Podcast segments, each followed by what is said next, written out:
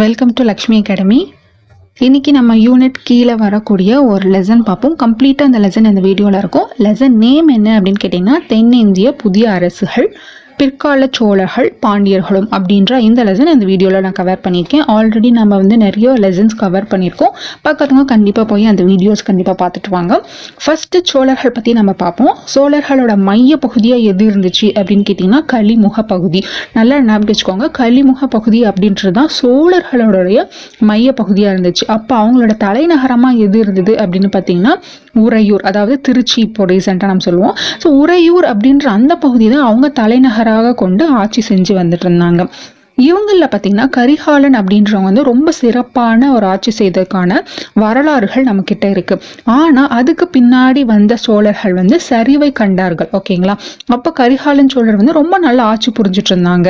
அதுக்கப்புறம் பார்த்தீங்கன்னா ஒன்பதாவது நூற்றாண்டில் இந்த ஒன்பதாவது நூற்றாண்டில் பார்த்தீங்கன்னா விஜயலாயன் அப்படின்ற அந்த அரசர் வந்து சோழ வம்சத்தை வந்து திரும்பவும் வந்து பழையபடி மீட்டையில் செய்தார். அப்போ வந்து அவங்க தஞ்சையை வந்து தன்வசப்படுத்தி அந்த தஞ்சையை வந்து தலைநகரமாக அவங்க வந்து மாற்றிடுவாங்க இவங்க பார்த்தீங்கன்னா இப்போ காவேரி ஆறு இருக்குன்னா காவேரி ஆறுக்கு பின்னாடி வட வட பகுதிகளில் தான் வந்து விஜயலாயன் இருந்தாங்க. அவங்க தான் வந்து இந்த சோழ வம்சம் வந்து பின்னாடி வந்தவங்கெல்லாம் நான் சொன்னேனே கரிகால சோழனுக்கு பின்னாடி வந்தவங்கெல்லாம் சரிவை கண்டார்கள். அதுக்கப்புறம் இவங்க தான் வந்து திரும்பவும் வந்து அவங்கள வந்து மீட்டெல்லாம் செய்வாங்க. பின்னாடி வந்த ராஜேந்திரன் அப்படின்றவங்க வந்து இவங்களுக்கு பின்னாடி வந்தவங்க ராஜேந்திரன். அவங்க வந்து தன்னுடைய தலைநகரமாக வந்து கங்கை கொண்ட சோழபுரத்துக்கு மாற்றிட்டு அங்கே வந்து அவங்க ஆட்சி பண்ணிட்டு இருப்பாங்க அப்போ இங்கே பார்த்தீங்கன்னா மூன்று தலைநகரங்கள் வந்துருச்சு. ஃபஸ்ட்டு உறையூரில் இருந்தது அப்புறம் விஜயலாயன் அப்படின்றவங்க தஞ்சைக்கு மாற்றிருக்காங்க அதுக்கப்புறம் வந்து ராஜேந்திரன் அப்படின்றவங்க வந்து கங்கை கொண்ட சோழபுரத்துக்கு தன்னுடைய தலைநகரம் வந்து மாற்றிட்டுப்பாங்க இப்போ அந்த அரசர்களை லைன் பை லைனாக பார்ப்போம். ஃபஸ்ட்டு பார்த்தீங்கன்னா முதலாம் ராஜராஜன். இவங்களோட ஆட்சி பார்த்தீங்கன்னா கிபி தொள்ளாயிரத்தி எண்பத்தி அஞ்சிலிருந்து ஆயிரத்தி பதினாலு வரை இருக்கும். இவங்க வந்து ரொம்பவே வலிமை பெற்ற ஒரு அரசு. காலத்தை வென்ற புகழ் இவங்களுடையது. தென்னிந்தியாவில் பெரும் பகுதி வந்து இவங்களுடைய கண்ட்ரோலில் தான் இருந்தது. ஸோ இந்த கடல் வச்சு பார்க்கும்போது மேலை கடற்கரையிலும் இலங்கையிலுமே வந்து இவங்களோட ஆட்சி வந்து ரொம்பவே பறந்து விரிஞ்சு இருந்தது. இவங்க வந்து கட்டின ஒரு புகழ்பெற்ற ஒரு கோயில் அப்படின்னா தஞ்சாவூரில் இருக்க பிரகதீஸ்வரர் கோயில். அதை வந்து ராஜராஜேஸ்வரம் அப்படின்னும் சொல்லுவாங்க. முதலாம் ராஜராஜன் அப்படின்றவங்க தான் பிரகதீஸ்வரர் கோயிலை கட்டியிருப்பாங்க. ராஜராஜேஸ்வரம் அப்படின்னாலும் அது வந்து பிரகதீஸ்வரர் கோயிலை தான் வந்து குறிக்கும். இந்த முதலாம் ராஜராஜ அரசன் தான் வந்து சோழர்களும் கீழை சாளுக்கியர்களுடைய திருமண உறவை வந் உறவை வந்து ஆரம்பித்தது இவங்க தான் அப்படின்னு சொல்லலாம். இவங்களோட மகள் அதாவது குந்தவை அப்படின்றவங்களும் விமலாதித்தன் அப்படின்ற அந்த கீழை சாளுக்கியா இளவரசனும் வந்து கல்யாணம் பண்ணிப்பாங்க. ஸோ அவங்களுடைய திருமண உறவு அப்படின்றது வந்து இவங்களுடைய ஆட்சியில் தான் வந்து ஆரம்பிக்கும். இவங்களுக்கு பின்னாடி வர அரசர் யார் அப்படின்னு பார்த்தீங்கன்னா முதலாம் ராஜேந்திரன். அதாவது முதலாம் ராஜராஜனுடைய பையன்தான் முதலாம் ராஜேந்திரன் அப்படின்றவங்க. ஸோ இவங்களுடைய பேரரசும் வந்து ரொம்பவே வலுவாக இருந்தது. இவங்க வந்து வட இந்தியாவில் படையெடுத்தாங்க. வெற்றியும் கொண்டார்கள். அதோட நினைவாக தான் கங்கை கொண்ட சோழபுரம் அப்படின்ற அந்த இடத்த வந்து கோயிலையும் அமைப்பாங்க. இவங்களுடைய மகள். யார் அப்படின்னா அங்கம்மா தேவி. இவங்களுடைய மகளையும் இவங்க அப்பா வந்து கீழே சாளுக்கியர்கள் சோழர்கள் திருமண உறவை வந்து ஆரம்பிச்சது இவங்க அப்பா தான். ஸோ இவங்களுடைய பேரன் யாரு அப்படின்னா முதலாம் குலோத்தங்கன். இந்த முதலாம் குலோத்தங்கனும் முதலாம் ராஜேந்திரனோட மகள் அங்கம்மா தேவியும் வந்து கல்யாணம் திருமண உறவில் வந்து திரும்பவும் அவங்களுடைய திருமண பந்தம் வந்து அப்படியே தொடர்ந்துட்டு இருக்கும். ஓகேங்களா முதலாம் ராஜேந்திரனுடைய ஆட்சி எங்கே வரையும் இருக்குது அப்படின்னு சொல்லி பார்த்தீங்கன்னா கடற்படை ஸ்ரீ விஜய பேரரசு வரையுமே வந்து பறந்து விருந்து விரிஞ்சிருந்துச்சு. தெற்கு சுமத்ரா அப்படின்ற அந்த கடற்படையை வரையும் வந்து இவங்க வந்து கைப்பற்றி அதோட தன்னோட ஆட்சியை வந்து விரிவுபடுத்திட்டு இருந்தாங்க. அதுக்கப்புறம் இவங்களுக்கு பின்னாடி வந்தவங்க எல்லாமே அவ்வளோவா சொல்லக்கூடிய அளவுக்கு திறமை வாய்ந்தவர்களாக இல்லை. ஆனால் கடைசியாக வந்தவங்க யார் அப்படின்னா அதிராஜேந்திரன். இவங்களுக்கு முன்னாடி வீரராஜேந்திரன் அப்படின்றவங்க ரூல் பண்ணிட்டு இருப்பாங்க. அதுக்கப்புறம் அதிராஜேந்திரன் அப்படின்றவங்க வந்து உள்நாட்டு கலவரம் அந்த கலக்கத்தின் மூலமாக அவங்க வந்து அந்த கலவரத்தில் வந்து கொல்லப்பட்டிருப்பாங்க. ஸோ அவங்களுடைய ஆட்சி அப்படின்றது வந்து இங்கேயே முடியுது. அதுக்கப்புறம் பார்த்தீங்கன்னா முதலாம் குலோத்துங்கன் அப்படின்றவங்க இவங்களுடைய ஆட்சி சரிவை போகிறது அப்படின்னு தெரிஞ்சு இவங்க என்ன பண்ணணும்னா சாளுக்கிய சோழ வம்சம் அப்படின்ற ஆட்சி வந்து இங்கே தான் வந்து ஆரம்பிக்கும். ஓகேங்களா? இவங்க வந்து என்ன பண்ணாங்க அப்படின்னா தேவையற்ற போர்கள் அதாவது உள் கலவரத்தில் வரக்கூடிய தேவையற்ற போர்களை எல்லாமே தவிர்ப்பதன் மூலமாக மக்களின் நன்மதிப்பு வந்து இவங்க ரொம்பவே வந்து சம்பாதித்தாங்க அப்படின்னு சொல்லலாம். என்னதான் மக்கள்கிட்ட நன்மதிப்பை சம்பாதிச்சாலும் இவங்க சில இழப்புகளை வந்து பார்க்க வேண்டியதாக இருந்தது. இலங்கை வந்து சோழர்களை விட்டு கை மீறி போகிறதா இருந்துச்சு. அது அதுக்கப்புறம் பார்த்தீங்கன்னா பாண்டிய நாடும் இவங்க கண்ட்ரோலில் தான் இருந்துச்சு. பாண்டிய நாடும் வந்து இவங்களோட கட்டுப்பாட்டில் இருந்து அப்படியே நழுவிட்டு போச்சு. காஞ்சிபுரம் பார்த்தீங்கன்னா தெற்கு சோழர்கள் எடுத்து வந்து இழக்க நேரிட்டது. அந்த மாதிரி சில இழப்புகள் இருந்தாலும் மக்கள் மக்கள்கிட்ட நல்ல ஒரு மரியாதை மதிப்பு இருந்தது. இவங்களுக்கு அப்புறமா வந்த அரசர் யார் அப்படின்னு பார்த்தீங்கன்னா மூன்றாம் ராஜேந்திர சோழன் அவர்கள். இந்த மூன்றாம் ராஜேந்திர சோழன் வந்து ஆயிரத்தி இரநூத்தி எழுபத்தி ஒன்பதுலேருந்து பாண்டிய அரசன் யாருன்னா முதலாம் மாரவர்மன் குலசேகர பாண்டியன்.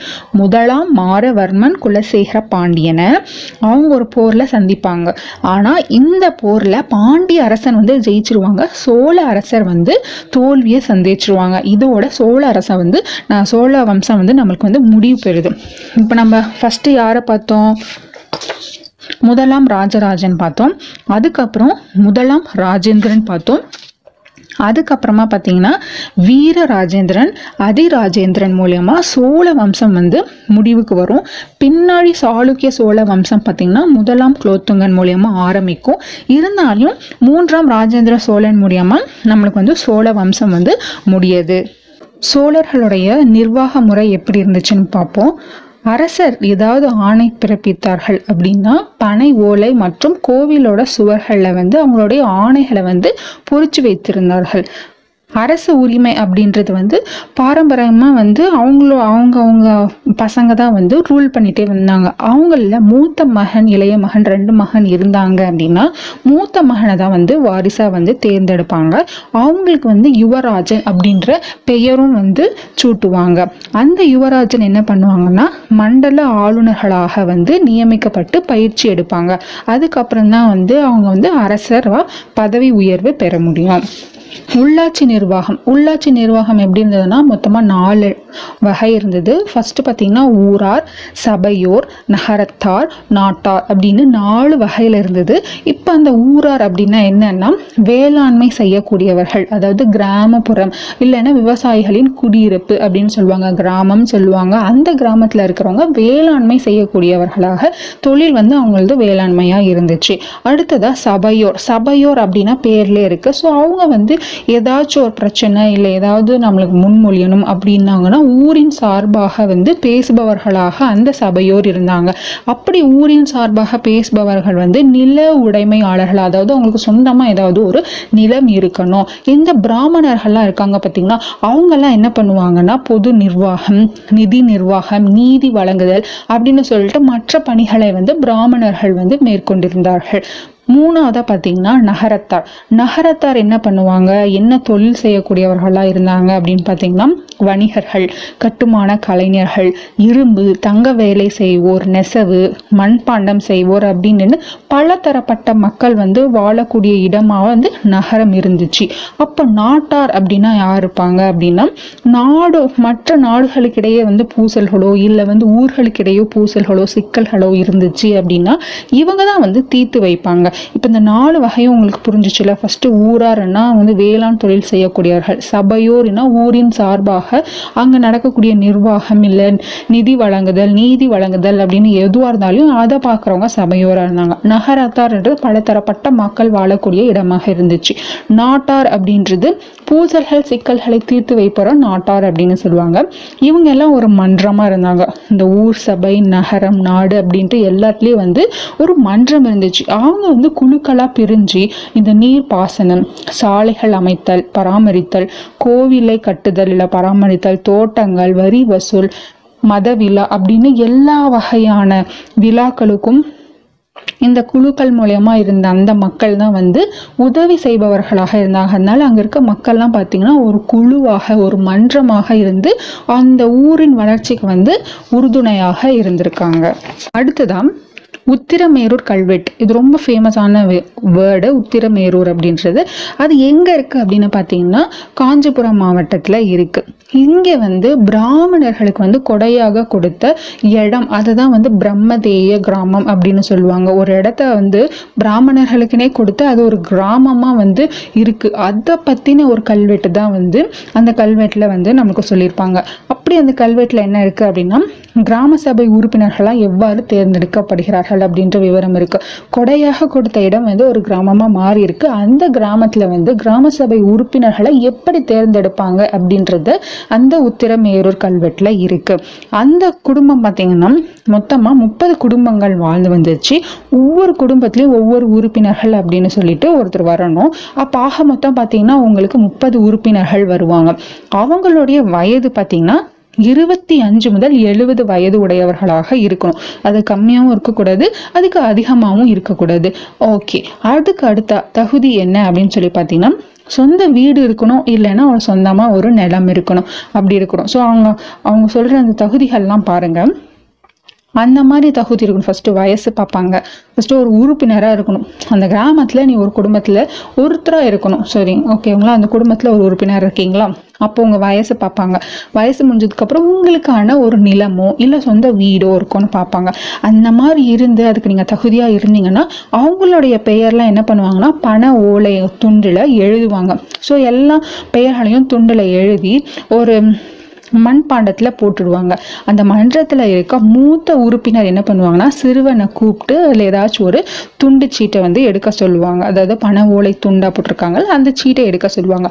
அந்த சீட்டில் யார் பேர் பெயர் வருதோ அவங்க தான் வந்து கிராம சபை உறுப்பினர்களாக நியமிக்கப்படுவார்கள். ஓகேங்களா? இதுதான் வந்து அந்த கல்வெட்டில் இருக்குது அடுத்ததாக வருவாய் பற்றி பார்ப்போம் சோழர்கள் வந்து முக்கியமான வருவாயாக நிலவரியை தான் வச்சுருந்தாங்க. அது வந்து காணி கடன் அப்படின்னும் சொல்லுவாங்க. நில வரியை தான் காணி கடன் அப்படின்னும் சொல்லுவாங்க. ஸோ இந்த வரி வந்து எப்படி நிர்ணயம் செய்வாங்க அப்படின்னா அவங்களுக்கு எவ்வளோ நிலம் இருக்கோ அதுக்கு தகுந்த மாதிரி அந்த அளவை பொறுத்து தான் வந்து வரி நிர்ணயம் வந்து செய்யக்கூடியதாக இருந்துச்சு. இப்போ வந்து அந்த நிலத்தில் அவங்க வந்து விளைச்சல் பண்ணுறாங்கன்னா அதில் வர மகசூலில் மூணில் ஒரு பங்கை வந்து வரியை செலுத்தக்கூடியதாக இருந்தது அதாவது வரி என்பது காசாக பணமாகவோ வந்து வாங்காமல் அவங்க வர்ற அந்த மகசூலில் மூணில் ஒரு பகுதி அதாவது தானியமாக தான் வந்து அதிகமாக வசூல் செய்யப்பட்டுச்சு. மற்ற என்ன வரிகள்லாம் வந்து சோழ நாட்டில் இருந்துச்சு அப்படின்னு பார்த்தீங்கன்னா நில வரி இருந்திருக்கு தொழில் வரி இருந்திருக்கு வணிகம் அதாவது சுங்க வரி இந்த மாதிரி பலதரப்பட்ட வரிகள் வந்து அவங்களுக்கு வருமானமாக இருந்துச்சு. அடுத்ததா நிலம் சார்ந்த உறவுகள் பற்றி பார்ப்போம். சோழர்கள் வந்து வரி விலக்கு அளிக்கப்பட்ட நிலங்கள்லாம் இருக்குல்ல அதை வந்து கொடையாக கொடுத்துருவாங்க. இப்போ ஒரு கொடையாக ஒன்று கொடுக்குறாங்கன்னா அதுக்கு வந்து வரி விலக்கு வந்து செஞ்சு தான் வந்து கொடையாக கொடுப்பாங்க. அந்த மாதிரி கொடையாக கொடுத்த நிலங்கள் வந்து அரசு அதிகாரிகளுக்கோ இல்லை பிராமணர்களுக்கோ இல்லை கோவில்களுக்கு அதாவது தேவதான கிராமம் அப்படின்னு சொல்லுவாங்க. அதை வந்து கோவில்களுக்கோ இல்லை வந்து மத நிறுவனங்களுக்கோ வந்து கொடையாக கொடுப்பாங்க. அப்படி மத நிறுவனங்கள்னா என்னென்ன மதம் வரும் அப்படின்னு பார்த்தீங்கன்னா சமண சமய மதங்களுக்கு வந்து கொடுத்துட்டு இருந்தாங்க அதை தான் நாம் வந்து பள்ளி சந்தம் அப்படின்னு சொல்லுவாங்க. பள்ளி சந்தம் அப்படின்றது வேற எதுவும் இல்லை. சமண சமய நிறுவனங்களுக்கு கொடையாக கொடுக்கக்கூடிய நிலங்கள். அந்த நிலத்தில் அவங்க செய்கிற வைக்கிற அந்த நிறுவனம் தான் வந்து பள்ளி சந்தம் அப்படின்னு சொல்லுவாங்க. அடுத்ததா பார்த்தீங்கன்னா வேளாண் வகை. வேளாண் வகை அப்படின்னா நில உ- உரிமையாளர்களை வந்து வேளாண் வகைன்னு சொல்லுவாங்க. இல்லைன்னா வேளாளர் அப்படின்னு சொல்லுவாங்க. இவங்க வந்து ஒரு பகுதியினராக இருந்தாங்க. மற்றொரு பகுதியினர் மற்றொரு பிரிவினர் வந்து உளுக்கூடி அப்படின்னு சொல்லுவாங்க.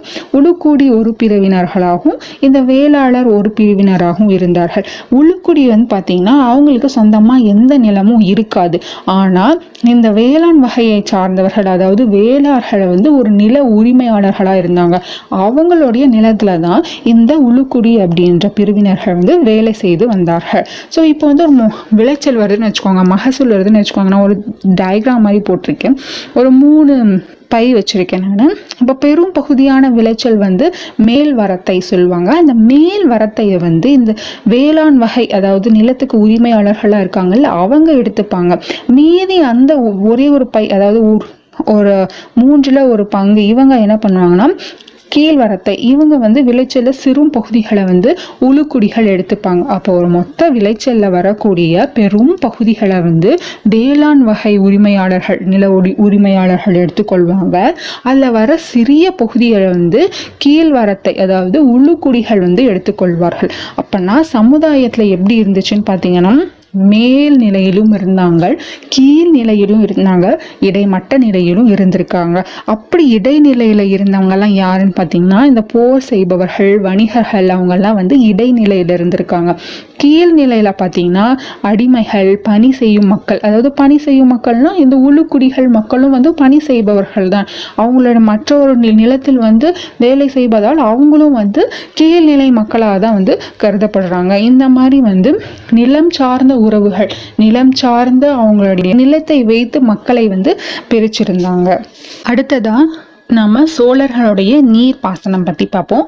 சோழர்கள் வந்து நீர் பாசனம் அப்படின்ற நீர் விநியோகம்க்கு வந்து அதிகமான முக்கியத்துவம் கொடுத்திருந்தாங்க. இப்படியெல்லாம் நீர் நி- விநியோகம் செய்வாங்க அப்படின்னு பார்த்தீங்கன்னா அதுக்கு வந்து சுற்றுமுறை அப்படின்றத வந்து நடைமுறையில் வைத்திருந்தாங்க.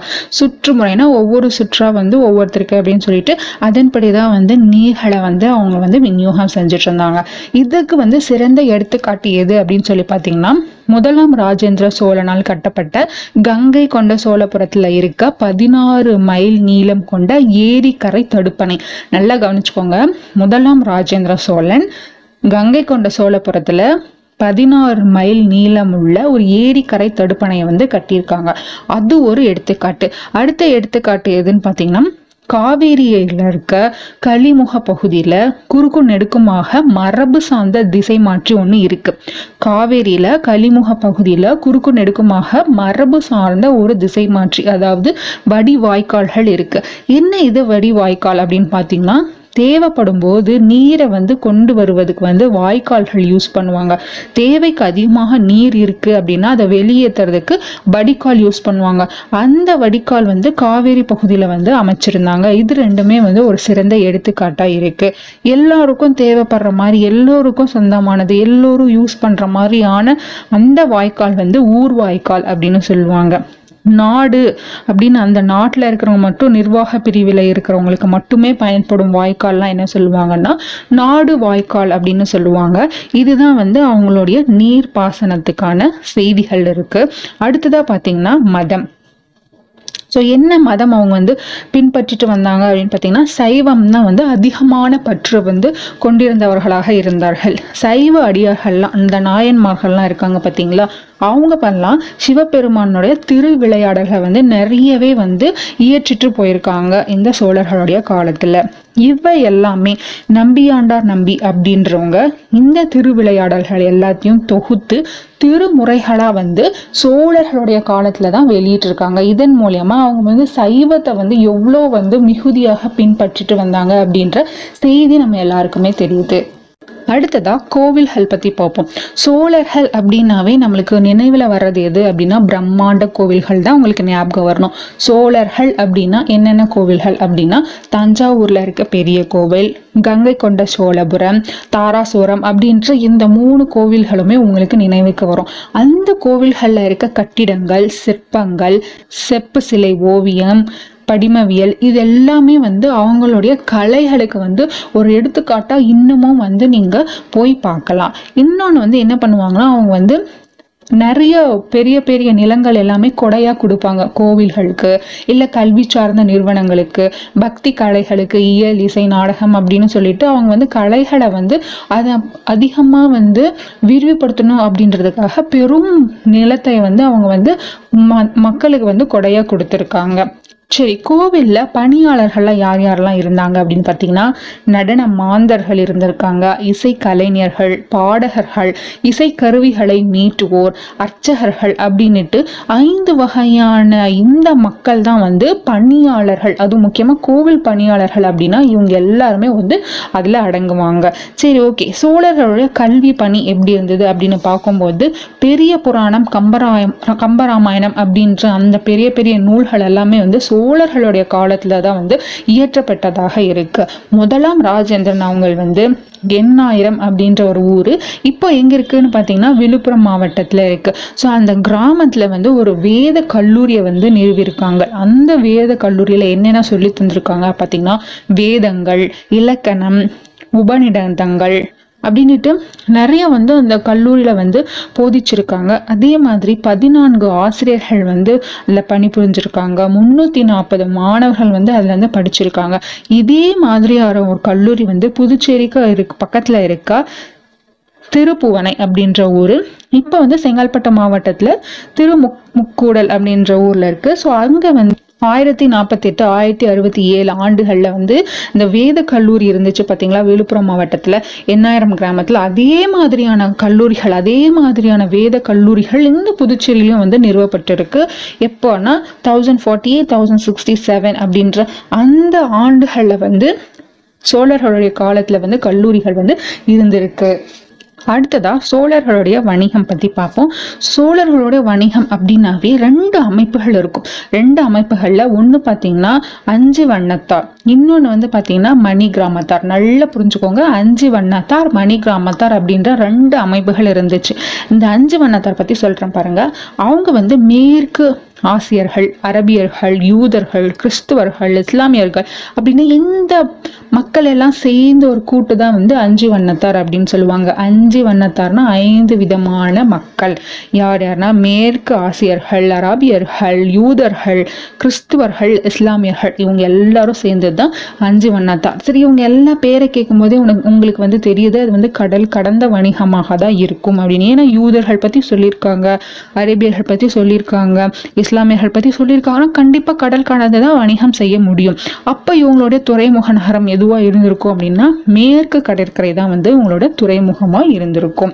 இன்னொன்னு பாத்தீங்கன்னா மணி கிராமத்தார் மணி கிராமத்தார் அப்படின்றவங்க வந்து உள்நாட்டு வணிகத்துல வந்து ஈடுபடக்கூடியவர்கள். மீதி இவங்க வந்து கடல் கடந்து போகக்கூடியவர்கள். இவங்க உள்நாட்டுல இருக்காங்க காலப்போக்குல என்ன ஆச்சு அப்படின்னா இந்த ரெண்டு அமைப்புமே சேர்ந்து ஐநூற்றுவார் திசை ஆயிரத்து ஐநூற்றுவார் அப்படின்ற ஒரு அமைப்பா மாறிடுச்சு. ஒரே அமைப்பா ஆயிடுச்சு.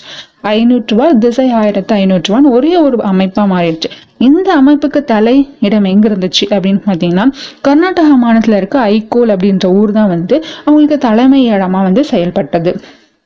எங்கெல்லாம் வணிகம் பண்ணுவாங்க அப்படின்னு பார்த்தீங்கன்னா தென்கிழக்கு ஆசியா நாடு மற்றும் கடல் கடந்த வணிகம் வந்து இவங்க வந்து மேற்கொண்டிருந்தார்கள். இங்கே வந்து என்னென்ன இறக்குமதியாகும் ஏற்றுமதியாகும் அப்படின்னு பார்க்கும்போது இறக்குமதி ஃபஸ்ட்டு பார்ப்போம். யானை தந்தங்கள். பவழம் சங்கு ஒளி புகு மற்றும் புகா கண்ணாடிகள் பாக்கு ஏலம் வர்ண பட்டு நூல்கள் அப்படின்னு சொல்லிட்டு இந்த அனைத்து பொருட்களுமே வந்து இறக்குமதி ஆகும் சரி என்ன பொருட்கள் வந்து ஏற்றுமதி ஆகும் அப்படின்னு பார்க்கும்போது சந்தனக்கட்டை கருங்காலி கட்டை சுவையூட்டும் பொருட்கள் ஆபரண கற்கள் மிளகு எண்ணெய் நெல் தானியம் உப்பு அப்படின்ற இந்த பொருட்கள் எல்லாமே ஏற்றுமதி ஆகும் ஸோ நம்ம நாட்டில் அதிகமாக இருக்கக்கூடிய அதெல்லாம் அந்த சந்தனக்கட்டையெல்லாம் பார்த்தீங்கன்னா மிளகு எண்ணெய் இதெல்லாமே வந்து நம்ம நாட்டில் நம்ம உள்ளூரில் வந்து விளையக்கூடியது. இதெல்லாம் வந்து அவங்களுக்கு ஏற்றுமதி பண்ணுவாங்க. இந்த பவளம் கண்ணாடி பாக்கு பட்டு துணிகள் அதெல்லாம் பார்த்திங்கன்னா அவங்க கிட்ட இருந்து நாம் வந்து இறக்குமதி செஞ்சுட்டு இருந்தோம். ஸோ இதுதான் வந்து ஒரு வணிகத்துக்கான செய்திகள் நம்ம சோழருடைய காலத்தில் இருந்தது. அடுத்ததாக நம்ம பார்க்க போகிறது வந்து பிற்கால பாண்டியர்கள். நான்காம் நூற்றாண்டில் இருந்து தென்னிந்தியாவை வந்து இடைவேளி விட்டு ஆட்சி புரிந்தவர்கள் வந்து பாண்டியர்கள். தொடக்க காலத்தில் வந்து அவங்களுடைய தலைநகரம் வந்து கொற்கையாக இருந்தாலும் பிற்காலத்தில் வந்து மதுரை தான் அவங்களுடைய தலைநகரமாக வந்து மாற்றி அமைச்சிருப்பாங்க. நான்காம் நூற்றாண்டிலிருந்து அவங்க ஆட்சி புரிந்துட்டு வந்தாலும் ஆறாவது நூற்றாண்டில் வந்து களப்பிரியர்களுடைய ஆதிக்கம் வரவும் அவங்க வந்து போரில் வந்து திரும்ப வந்து பாண்டியர்கள் வெற்றி கொண்டு திரும்ப வந்து ஆட்சி அமைச்சிட்டு வந்துட்டு இருப்பாங்க. ஒன்பது டு பதிமூணாம் நூற்றாண்டில் பார்த்தீங்கன்னா சோழர்களுடைய ஆதிக்கம் அதிகமாக இருந்திருக்கும். பாண்டியர்கள்னால வந்து எதுவும் செய்ய முடிந்திருக்காது. ஆனால் சோழர்களின் வீழ்ச்சிக்கு அப்புறமா அதாவது பதினாறாம் நூற்றாண்டுக்கு அப்புறமா திரும்பவும் வந்து பாண்டியர்கள் வருவாங்க. ஆறாம் நூற்றாண்டில் வந்து களப்பிரியர்கள் வருவாங்க. ஒன்பது முதல் பதிமூணு வரை வந்து சோழர்களுடைய ஆதிக்கம் இருக்கும். அதுக்கப்புறம் பதினாறாம் நூற்றாண்டில் இருந்தால் திரும்ப வந்து பாண்டியர்கள் வந்து தொடர்ச்சியாக ஆட்சி செஞ்சுட்டு வருவாங்க. இவங்களுடைய அரசு எப்படி மீட்டெழுந்தது அப்படின்னு பார்த்தீங்கன்னா ஆறாம் நூற்றாண்டில் களப்பிரியர்களிடம் வெற்றி கொண்ட அரசர் யாரு அப்படின்னா கடுங்கோன் அரசர். இவங்க ரொம்பவே இம்பார்ட்டன்ட் அவங்க. கடுங்கோன் கடுங்கோன் அந்த அரசர் தான். அந்த மன்னன் தான் வந்து ஆறாம் நூற்றாண்டில் வந்து களப்பிரியர்கள் கிட்ட இருந்து போரில் வந்து வெற்றி பெற்று அவங்க வந்து ஆட்சி செஞ்சுட்டு வருவாங்க. அவங்களுக்கு பின்னாடி பார்த்தீங்கன்னா ஹரிகேசரி மாரவர்மன் இருப்பாங்க. இவங்க வந்து கூன் பாண்டியன் அப்படின்னு சொல்லுவாங்க. நான் ஹரிகேசரி மாறவன் கூன் பாண்டியன் ஏன் வந்ததுன்னு நம்ம பார்ப்போம். இவங்க வந்து பார்த்திங்கன்னா வலிமை மிக்க ஒரு முதல் பாண்டிய அரசர் அப்படின்னா இவங்க தான் வருவாங்க. ஹரிகேசரி தான் வந்து முதல் வலிமை மிக்க பிற்கால பாண்டியர்களில் வரக்கூடிய முதலாவது அரசர். இவங்க வந்து முதலாம் மகேந்திரவர்மன் முதலாம் நரசிம்மவர்மன்லாம் இருக்காங்களே அவங்களுடைய காலத்தவர் இவங்க. இவங்களை பற்றின வெற்றி குறிப்புகள் எல்லாமே கல்வெட்டு செப்பு பட்டயங்களில் வந்து அதிகமாக வந்து அவங்க வந்து விட்டுட்டு போயிருக்காங்க. அடுத்ததாக பார்த்தீங்கன்னா இவங்க வந்து கூன் பாண்டியன் சொன்னல ஏன் கூன் பாண்டியன் அப்படின்னா இவங்க வந்து சம்மணர்களை வந்து அதிகமாக வந்து துன்புறுத்திருப்பாங்க. அதனால இவங்களை வந்து கூன் பாண்டியன் அப்படின்னு சொல்லியிருப்பாங்க. நெக்ஸ்ட் பார்த்தீங்கன்னா இவங்க வந்து சம்மண மதத்தில் தான் இருந்திருப்பாங்க. இவங்களை சம்மண மதத்தில் இருந்து சைவ மதத்துக்கு மாற்றியவர் யார் அப்படின்னு கொஷின்ஸ் வந்து கேட்க சான்சஸ் நிறையவே இருக்குது அப்படி கேட்கும்போது யார் அவங்கள மாற்றுன்னு பார்த்தீங்கன்னா திருநா திருஞான சம்பந்தர். இந்த திருஞான சம்பந்தர் அப்படின்றவங்க தான் வந்து ஹரிகேசியை வந்து சம்மண மதத்தில் இருந்து சைவ மதத்துக்கு மாற்றியிருப்பாங்க. நம்ம முன்னாடி பார்த்தோம் சமணர்களை வந்து ரொம்ப துன்புறுத்தியிருப்பாங்கன்னு. இங்கே வந்து என்ன சொல்லியிருக்காங்கன்னா எட்டாயிரம் சமணர்களை வந்து கழுவேற்றி துன்புறுத்தியிருக்காங்க அப்படின்ற செய்தி வந்து நமக்கு நம்ம அந்த கல்வெட்டுக்கள் மூலியமாக அதிகமாக தெரியப்படுது. இவங்களுக்கு அப்புறமா அடுத்து வரக்கூடிய அரசர் யாருன்னா ஜடில பராத்தங்க நெடுஞ்செழியன் அதாவது முதலாம் முதலாம் வரகுணன் அப்படின்னு சொல்லுவாங்க. இந்த முதலாம் வரகுணன் அப்படின்றவங்க வந்து ஒரு பெரிய வந்து வேள்விக்குடி செப்பேடுகளில் வந்து கொடையாளியாக இருந்திருக்காங்க. ஸோ வேள்விக்குடி செப்பேடுகளின் கொடையாளி யார் அப்படின்னு சொல்லி கேட்டாங்கன்னா முதலாம் வரகுணன் அப்படின்றவங்க தான். இவங்க வந்து பாண்டிய அரசை வந்து விரிவுபடுத்தியிருக்காங்க.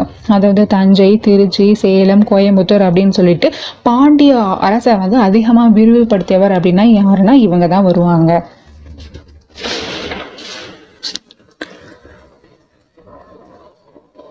இவங்களுக்கு அப்புறம் வரக்கூடிய ரெண்டு அரசர்கள் வந்து பல்லவர்களால் தோற்கடிக்கப்பட்டிருப்பாங்க. யார் அப்படின்னு பார்த்தீங்கன்னா ஸ்ரீ வல்லபன் அண்ட் ரெண்டாம் வரகுணன் அப்படின்ற இந்த ரெண்டு அரசர்களும் வந்திருப்பாங்க. இருந்தாலும் கூட பல்லவர்களால் வந்து தோற்கடிக்கப்பட்டிருப்பாங்க. இவங்களுக்கு பின்னாடி வரக்கூடியது வந்து இரண்டாம் ராஜசிம்மன் அப்படின்றவங்க. இது பாருங்க கொஞ்சம் நான் எழுதியிருக்கேன் புரியுதா பாருங்க. முதலாம் பராத்துங்கன் அப்படின்றவங்க வந்து சோழ வம்சத்தை சார்ந்த ஒரு அரசர். இவங்களுடைய ஆதிக்கம் வந்ததும் பாண்டிய அரசன் இரண்டாம் ராஜசிம்மனால் சமாளிக்க முடியாது. அதனால நைன்டீன் டுவெண்ட்டிலே வந்து இவங்களுடைய ஆட்சி வந்து முடிஞ்சிடும் அப்போ வந்து ஸ்ரீவ ஸ்ரீ வல்லபன் அப்புறம் இரண்டாம் வரகுணனுக்கு அப்புறமா வரக்கூடியது வந்து ராஜசிம்மன். இவங்க ராஜசிம்மன் வந்து பராத்தங்கன் அப்படின்ற அரசனால வந்து தோற்கடிக்கப்படுவார். இவ்வளோதான் என்னோட அரசர்களுடையது. அதுக்கப்புறம் பிற்கால பாண்டியர்களுடைய எழுச்சி எப்படி இருந்ததுன்னு பார்ப்போம். பிற்கால பாண்டியர்கள் அப்படின்னு பார்த்தீங்கன்னா சோழ அரசன் சோழ வம்சத்திலோட கடைசி மன்னன் அப்படின்னு யாரு பார்த்தீங்கன்னா அதிராஜேந்திரன் அப்படின்னு சொல்லுவாங்க. நம்ம ஃபர்ஸ்ட் முன்னாடி பார்த்துருக்கோம். அதிராஜேந்திரன் அப்படின்றவங்க கடைசியான மன்னனாக இருந்திருக்காங்க. இவங்க வந்து விஜயலாயன் அவங்களுடைய வழி தோன்றியவர்கள். பதிமூணாம் நூற்றாண்டுல இருந்தே தமிழகத்துல வந்து பாண்டியர்கள் வசம் வந்துருச்சு. பதிமூணாம் நூற்றாண்டு தான் வந்து சோழர்களுடைய வீழ்ச்சி முடியுது. அதுக்கப்புறம் வந்து பாண்டியர்கள் வந்துருவாங்க. இவங்க வந்து தலைநகரம் வந்து மதுரையை மாற்றி அமைச்சிருப்பாங்க. அதுக்கப்புறம் பார்த்தீங்கன்னா மதுரை தலைநகரம் வந்ததுக்கப்புறம் துறைமுகம் எது அப்படின்னு கேட்டாங்கன்னா காயல்பட்டினம் தான் சொல்லணும். அதாவது காயல் தான் நீங்கள் ஆன்சர் பண்ணணும். இதுக்கான குறிப்புகள்லாம் நமக்கு இருக்கான்னா கண்டிப்பாக இருக்கு. வெனிஸ் நாட்டு பயணி மார்க்கோ போலா அப்படின்றவங்க வந்து மார்க்கோ போலா அப்படின்றவங்க என்ன பண்ணியிருப்பாங்கன்னா நைன் அதாவது thousand two eighty eight thousand two ninety three அப்படின்ற ரெண்டு இயர் டூ இயர்ஸ் இருக்கும். Thousand two eighty eight thousand two ninety three இந்த ரெண்டு வருஷத்துலையுமே வந்து காயலுக்கு வந்திருப்பாங்க. ஸோ இவங்க காயலுக்கு வந்தபோது அங்கே பார்த்த விஷயங்கள்லாம் குறிப்புகளாக எடுத்திருக்காங்க. என்ன அப்படின்னா அரேபிய சீனி கப்பல் சீன கப்பல்கள் வந்து நிறையவே வந்து அந்த துறைமுகத்தில் வந்து நிறைஞ்சிருக்கும் அப்படின்னு சொல்லியிருக்காங்க. அதுக்கப்புறம் செல்வ செழிப்பு மிக்க உலகிலேயே மிக அற்புதமான பகுதி அப்படின்னு எது கேட்டால் நான் காயலை தான் சொல்வேன் அப்படின்ட்டு குறிப்பு சொல்லிட்டு போயிருக்காங்க. இலங்கையோடு சேர்த்து பெரும் மாணிக்கம் முத்துக்கள் எல்லாமே உற்பத்தி செய்யக்கூடிய இடமா இருக்குது அப்படின்ற ஒரு குறிப்பு குறிப்பும் கொடுத்துட்டு போயிருக்காங்க. அப்புறம் சதி அதாவது உடன்கட்டை பற்றியும் வந்து பதிவு சொல்லிட்டு போயிருக்காங்க. ஸோ இவங்களுடைய பாண்டியர்களுடைய அதுவும் முக்கியமாக பார்த்தீங்கன்னா பிற்கால பாண்டியர்களுடைய குறிப்புகள் அதிகம் கொடுத்தவர் யாரு அப்படின்னா இந்த வெனிஸ் நாட்டு பயணி மார்க்கோபோலா அப்படின்றவங்க தான். இவங்களுடைய தலைநகரம் பாருங்க பிற்கால பாண்டியர்கள் வந்து மதுரைக்கு வந்துடுறது துறைமுகம் வந்து காயல்பட்டினத்துக்கு வந்துடுது கண்டிப்பாக புரிஞ்சிருக்கும். அடுத்து பார்த்தீங்கன்னா பிற்கால பாண்டியர்களில் ரொம்ப முக்கியமான ஒரு அரசர் அப்படின்னு யார்? பார்த்தீங்கன்னா சடையவர்மன் சுந்தர பாண்டியன் அப்படின்றவங்க தான். இவங்க வந்து ரொம்ப புகழ் மிக்க ஒரு அரசர். இவங்க வந்து தௌசண்ட் டூ ஃபிஃப்டி ஒன்லேருந்து தௌசண்ட் டூ சிக்ஸ்டி எயிட் வரையும் வந்து ரூல் பண்ணியிருந்திருப்பாங்க. தமிழகம் ஆந்திரா நெல்லூர் அப்படின்னு சொல்லிட்டு தமிழ்நாடு ஃபுல்லாக கவர் பண்ணிட்டு ஆந்திராவில் நெல்லூர் வரையுமே வந்து இவங்களோட ஆட்சி வந்து ரொம்பவே விரிஞ்சிருக்கும். இவங்க வந்து ரொம்ப ஒரு வலிமையான ஒரு அரசர். அதனால இவங்கள பார்த்து இந்த மலை தலைவர்கள் அதாவது சேரர்கள் எல்லாமே கூட பயந்து இவங்களுக்கு கப்பம் கட்டியிருக்க செய்திகள் நமக்கு கிடைக்கும். அதே மாதிரி பார்த்தீங்கன்னா சோழர்களுடைய வீழ்ச்சி நம்ம சொன்னோம் இல்லையா? அந்த சோழர்களுடைய வீழ்ச்சிக்கு அப்புறமா வந்து மாவல பகுதியில் இருக்க ஒரு அரசன் யாருன்னா வீர சோமேஸ்வரன் அப்படின்றவங்க வந்து இவங்களை வந்து போருக்கு அழைக்கிறாங்க. மாவள பகுதியில் இருக்க அரசன் வீர சோமேஸ்வரன் அப்படின்றவங்க நம்ம வலிமை மிக்க அரசன் சடையவர்மன் சுந்தரபாண்டியனை போருக்கு அழைக்கிறாங்க. போர் எங்கே நடக்குது அப்படின்னு பார்த்தீங்கன்னா கண்ணனூர் அப்படின்ற ஒரு இடத்துல வந்து நடக்குது. இந்த போரில் வந்து சடையவர்மன் வந்து வெற்றி கொள்கிறார்கள். அந்த வீர சோமேஸ்வரன் என்ற அரசர் வந்து தோல்வியை சந்திக்கிறாங்க. ஓகே சடையவர்மன் அவங்க கீழே இருந்த குறுநில தலைவர்கள்லாம் யாரு அப்படின்னு சொல்லிட்டு நம்ம பார்ப்போம். நாலு தலைவர்கள் வந்து வருவாங்க.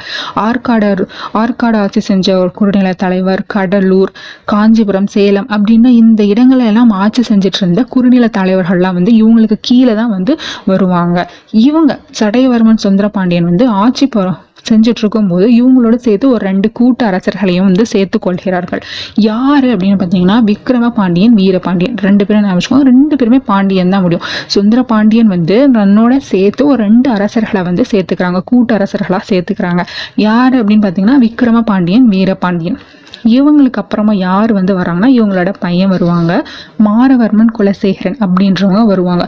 மாரவர்மன் குலசேகரன் நாற்பது வருஷமாக வந்து வெற்றிகரமாக வந்து அந்த ஆட்சியை கொண்டு போயிட்டே இருப்பாங்க. இதில் ஒரு வரலாறு குட்டி வரலாறு இருக்கும். வீரபாண்டியன்றவங்கலாம் வந்து கூட்டரசனாக சேர்த்துப்பாங்க. சுந்தரபாண்டியனை வந்து சேர்த்துக்க மாட்டாங்க. ஆஹ் அதனால சுந்தரபாண்டியன் என்ன பண்ணுவாங்கன்னா தன்னோட தந்தை மீது அதிகமான வெறுப்பு கொண்டு இருப்பாங்க அதனால தந்தையை கொன்னுடுவாங்க. தந்தையை கொன்னதுக்கப்புறம் உள்நாட்டு போர் வந்து வெடிக்கும். ஸோ உள்நாட்டு கலவரம் வெடிக்கும் போது அந்த கலவரத்தையும் போரையும் நல்ல விதமாக கையாண்டு வலுவான ஆட்சியாக யார் மாற்றுவாங்கன்னா வீரபாண்டியன் அவர்கள் வந்து மாற்றி ஆட்சி ஒரு அரசனாக வந்து முடிச்சூட்டி கொள்வார்கள். இந்த உள்நாட்டு கலவரம் போர் வெடிச்சதுனால சுந்தரபாண்டியன் என்ன பண்ணுவாங்கன்னா டெல்லிக்கு புறப்பட்டு போயிடுவாங்க. அவங்க டெல்லிக்கு போனதுக்கு அப்புறம் அலாவுதீன் கில்ஜி அப்படின்ற அந்த மன்னன் தான் வந்து சுந்தரபாண்டியனுக்கு வந்து அடைக்கலம் கொடுப்பாங்க. ஸோ இந்த அடைக்கலம் வந்து கடைசியில் வந்து படையெடுப்புக்கு காரணமாயிடுது.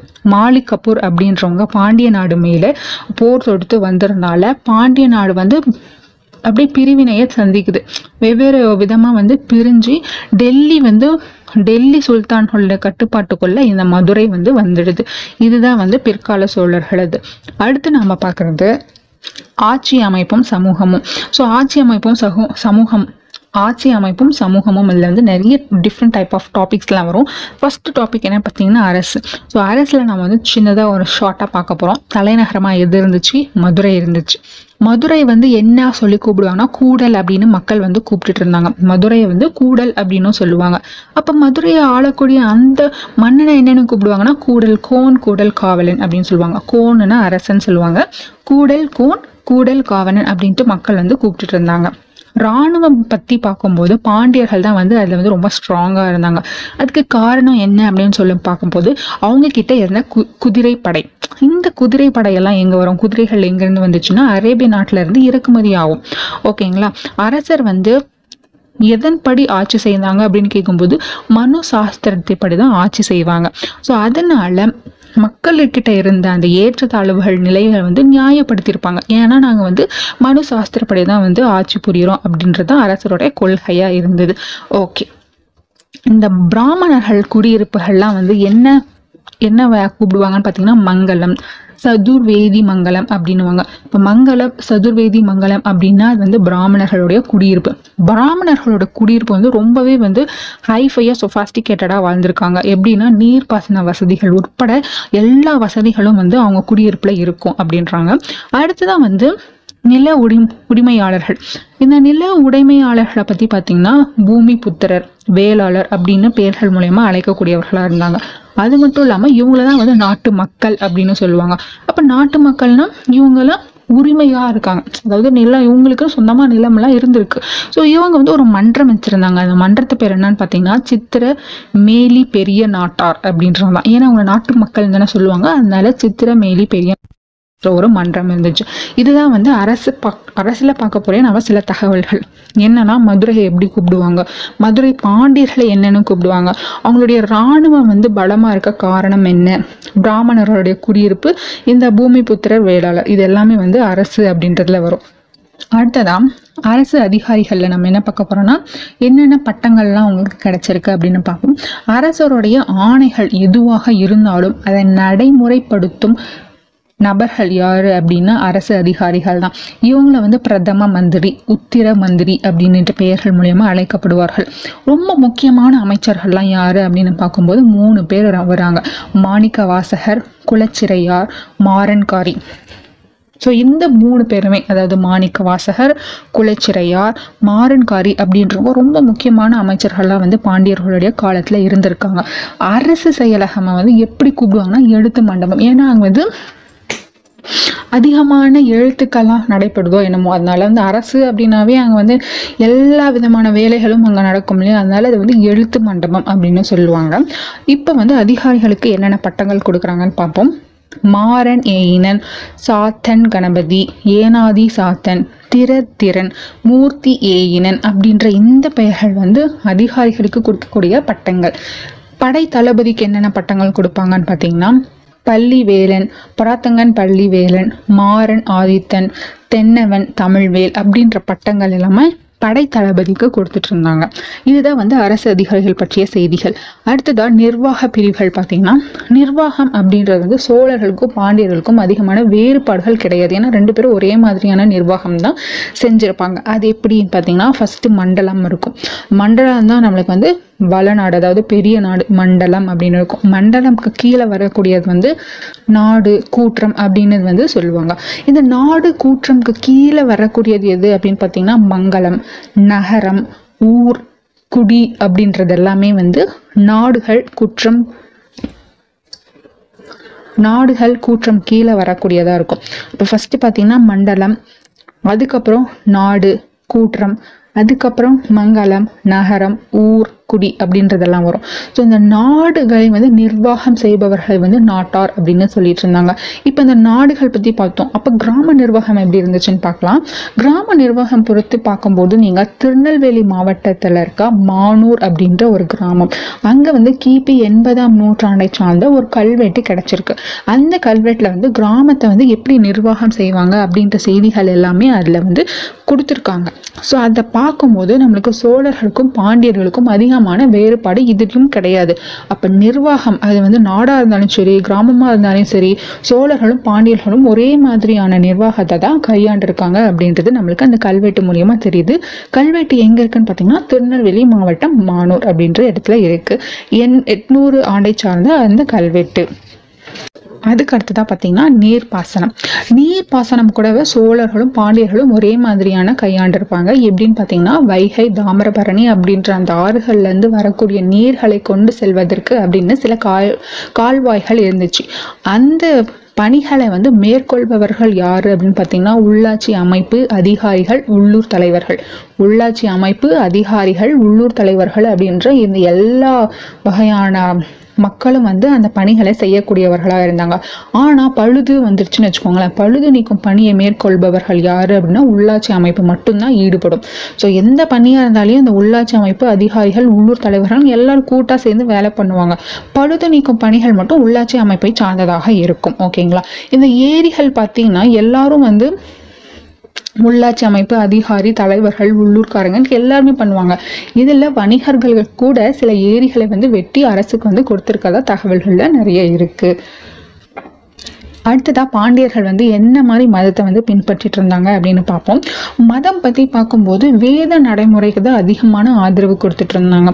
அதிகமான வந்து இந்த வேள்விகள்லாம் நடத்துவாங்க. என்னென்னா பார்த்தீங்கன்னா அஸ்வமேத யாகம் ஹிரண்ய கர்ப்பம் வாஜ்பேய வெள்ளி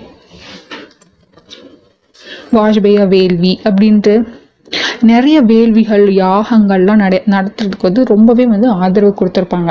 சரி என்னென்ன மதம் அப்படின்னு பார்த்தீங்கன்னா சைவம் வைணவம் ரொம்பவே இருந்திருக்கு. ஓகேங்களா? சைவம் வைணவம் அப்படின்ற அந்த மதங்கள் கூட பாண்டியர்களுடைய காலத்தில் இருந்திருக்கு. அதே மாதிரி பார்த்தீங்கன்னா தீவிர மத போ மோதல்களும் நடந்திருக்கு. ஸோ மத மத மோதல்கள் வந்து பாண்டியருடைய காலத்தில் நடந்திருக்கானா? கண்டிப்பாக நடந்திருக்கு. ஓகேங்களா? அடுத்து பார்த்தீங்கன்னா தமிழ் சமஸ்கிருதம்னு ரெண்டு மொழிகளுமே வந்து அவங்களுடைய ஆட்சியில் வந்து நான் நடைமுறையில் இருந்திருக்கு. தமிழுக்கும் அதே அளவு ஈக்குவல் இம்பார்ட்டன்ஸும் சமஸ்கிருதத்துக்கும் இம்பார்ட்டன்ஸ் எல்லாமே இருந்திருக்கு. அப்போ சைவம் வைணவம் தமிழ் சமஸ்கிருதம் அப்படின்னு எல்லாத்துக்குமே மோதல்களில் இருந்து எல்லாமே வந்து நம்மளுடைய பிற்கால பாண்டியர்களுடைய ஆட்சியில் வந்து கண்டிப்பாக பார்க்க முடியும். அடுத்ததாக கோவில்கள் பற்றி பார்ப்போம். ஸோ பிற்கால பாண்டியர்கள் பார்த்தீங்கன்னா பிற்கால பாண்டியர்கள் மட்டும் இல்லை இடைக்கால பாண்டியர்கள் கூட கோயில்கள் வந்து அதிகமாக கட்டல. ஏன் அப்படின்னு பார்த்தீங்கன்னா இருக்கிற கோவில்களை பராமரித்தல் அதுக்கு கோபுரம் கட்டுதல் மண்டபத்தை பெரிதாக்குதல் அப்படின்னு சொல்லிட்டு அந்த வேலைகளை தான் செஞ்சுட்டு இருந்தாங்க தவிர புதிய கோயில்கள் அப்படின்றது அவங்க எதுவுமே செய்யலை. ஸோ இந்த வேலைப்பாடுகள் சிற்பங்கள் செய்கிறது இருக்கிற கோவிலே அதிகமான வேலைப்பாடுகள் பண்ணுறது இன்னும் சிற்பங்களை வந்து அதிகப்படுத்துறது அப்படின்னு சொல்லிட்டு நிறைய வேலைகள்லாம் செஞ்சுருக்காங்க. அதுக்கு எடுத்துக்காட்டு எது அப்படின்னு பார்த்தீங்கன்னா மதுரை மீனாட்சி அம்மன் கோவில். அதில் வந்து கோபுரங்கள் எல்லாம் பெருசாக்குறது இன்னும் புதிய கோபுரங்கள் செய்கிறது மண்டபங்கள் வந்து கட்டிய கோவிலை பெருசாக்குறது அப்படின்னு சொல்லி அந்த கோவிலுக்கு வந்து அதிகமான பெருமைகள் சேர்த்தது யார் அப்படின்னா இந்த இடைக்கால பிற்கால பாண்டியர்கள் தான். கடைசி அப்போ நம்ம பார்க்க போகிறது பிற்கால பாண்டியர்களுடைய வணிகம் பற்றி பார்ப்போம். ஸோ இவங்க வந்து கண் இந்த துறைமுக சுங்க வரி அதெல்லாம் இருந்துச்சு. அப்போ வரி விலக்கு இருந்தால் வரி விலக்கும் வந்து கொடுத்துருக்காங்க. ஸோ வரியும் வாங்குவாங்க சிலருக்கு வரி விலக்கும் வந்து கொடுத்துருக்காங்க. இந்த காயல் துறைமுகம் பார்த்தீங்கன்னா இந்த காயல் துறைமுகத்தில் மாலிக் ஹுல் இஸ்லாம் ஜமாலுதீன் அப்படின்ற அரேபிய வணிகர் வந்து நிறுவனம் ஒன்று வச்சுட்டு இருந்தாங்க அந்த நிறுவனத்தின் மூலியமாக தான் வந்து குதிரைகள் வந்து இறக்குமதியாகும். யாருடைய நிறுவனம்? மாலிக் உல் இஸ்லாம் ஜமாலுதீன் அப்படின்ற இந்த வணிகருடைய நிறுவனத்து மூலியமாக தான் குதிரை வந்து இறக்குமதி ஆகும் எந்த துறைமுகத்துலனா காயல் துறைமுகத்தில். அப்போ வந்து பதிமூணு பதினாறாம் நூற்றாண்டில் வந்து குதிரைகள் வந்து இறக்குமதி வந்து அதிகமாக இருந்துச்சு. ஏன் அப்படின்னு பார்த்தீங்கன்னா பாண்டியர்கள் வந்து அதிகமாக வந்து குதிரைகளை வந்து எங்கே போகிறதா இருந்தாலும் சரி போருக்கு போகிறதா இருந்தாலும் சரி வேள்விகள் நடத்துகிற இடம் இல்லை பரிசாக கொடுக்கறது அந்த மாதிரி எதுவாக இருந்தாலும் அதிகமாக குதிரைகளை வந்து யூஸ் பண்ண ஆரம்பித்தாங்க அதனால் பதிமூணு பதினாறாம் பதினான்காம் நூற்றாண்டில் பார்த்தீங்கன்னா குதிரைகளோட இறக்குமதி ரொம்பவே அதிகமாக இருந்துச்சு. அதுக்கப்புறம் இந்த வெனிஸ் நாட்டு பயணி பற்றி நம்ம பார்த்தோம் இல்லையா? மார்க்கோ போலா அப்படின்றவங்க அவங்களோட குறிப்பு என்ன சொல்கிறாங்கன்னா பாண்டியர்கள் வந்து குதிரை முதலீட்டுக்கு வந்து அதிகமாக செலவு பண்ணியிருக்காங்க அப்படின்னு அவங்க ஒரு குறிப்பு கொடுத்துட்டு போயிருக்காங்க. அதே மாதிரி குதிரை வணிகம் செய்பவர்கள் வந்து குதிரை செட்டிகள் அப்படின்னு சொல்லுவாங்க. குதிரை வியாபாரம் செய்பவர்கள் குதிரை வணிகம் செய்பவர்கள்லாம் யாருன்னா குதிரை செட்டிகள் அப்படின்னு சொல்லுவாங்க. இந்த குதிரை வேணும் வணிகம் செய்யணும் அப்படின்னா கண்டிப்பாக அவங்க வந்து என்னதான் இருந்திருப்பாங்கன்னா கடல் சார்ந்த வணிகர்களாக தான் இருந்திருப்பாங்க. அதே மாதிரி விறுவிறுப்பான ஒரு துறைமுகம் எது அப்படின்னா இந்த காயல்பட்டினம். இப்போ வந்து நம்ம தூத்துக்குடி மாவட்டத்தில் இருக்கு. இந்த வணிக பரிமாற்றத்துக்கு வந்து அதிகமாக வந்து தங்க நாணயங்கள் தான் வந்து யூஸ் பண்ணிட்டு இருந்தாங்க தங்க நாணயங்களை வந்து காசு களஞ்சி பொன் அப்படின்ற வெவ்வேறு பெயர்கள் மூலயமா வந்து அழைச்சிட்டு இருந்தாங்க என்ன அப்படின்னா காசு களஞ்சி பொன் அப்படின்றது எல்லாமே தங்க நாணயத்தை குறிக்கக்கூடிய சொற்களாக இருந்துச்சு. அடுத்ததாக பார்த்தீங்கன்னா இந்த மார்க்கோ போலா போலவே வாட்ஸ்அப் அப்படின்றவங்களும் ஒரு குறிப்பு விட்டுட்டு போயிருக்காங்க. இந்த வாட்ஸ்அப் குறிப்பில் என்ன இருக்குது அப்படின்னு பார்த்தீங்கன்னா பத்தாயிரத்துக்கும் மேற்பட்ட குதிரைகள் வந்து இறக்குமதி ஆயிருக்கு அப்படின்னு அவங்க குறிப்பு கொடுத்துட்டு போயிருக்காங்க. அது மட்டும் இல்லாமல் அந்த பத்தாயிரம் குதிரைகளில் வந்து ஆயிரத்தி நானூறு குதிரைகளை வந்து ஜமாலுதீன் பொறுப்பில் விட்டுட்டு போயிடுவாங்க. அவங்களுடைய பொறுப்பில் அந்த ஆயிரத்தி நானூறு குதிரைகளை வந்து இனப்பெருக்கம் செய்கிறது தான் அவங்களுடைய வேலையாக இருந்துச்சு. சரி ஒரு குதிரைக்கு எவ்வளோ இங்கே காசு அப்படின்னு பார்த்தீங்கன்னா இரநூறு தினார்கள் அப்படின்னு சொல்லுவாங்க. இரநூறு தினார்கள் அப்போ தினார்கள்னால் என்னன்னா சொக்க தங்கம்.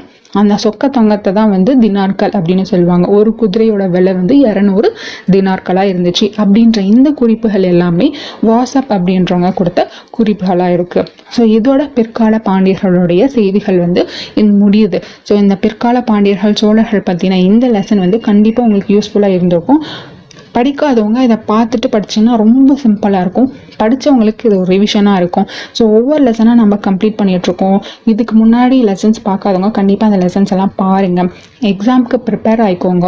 ஸோ எல்லா எக்ஸாம்லேயும் வரக்கூடிய நெக்ஸ்ட் எக்ஸாமில் க்ராக் பண்ணணும் அப்படின்னு சொல்லிட்டு லக்ஷ்மி அகாடமி டீமாக உங்களுக்கு விஷ் பண்ணிவிட்டு நெக்ஸ்ட் வீடியோவில் வந்து உங்களை மீட் பண்ணேன். தேங்க்ஸ் ஃபார் வாட்சிங் this video thank you so much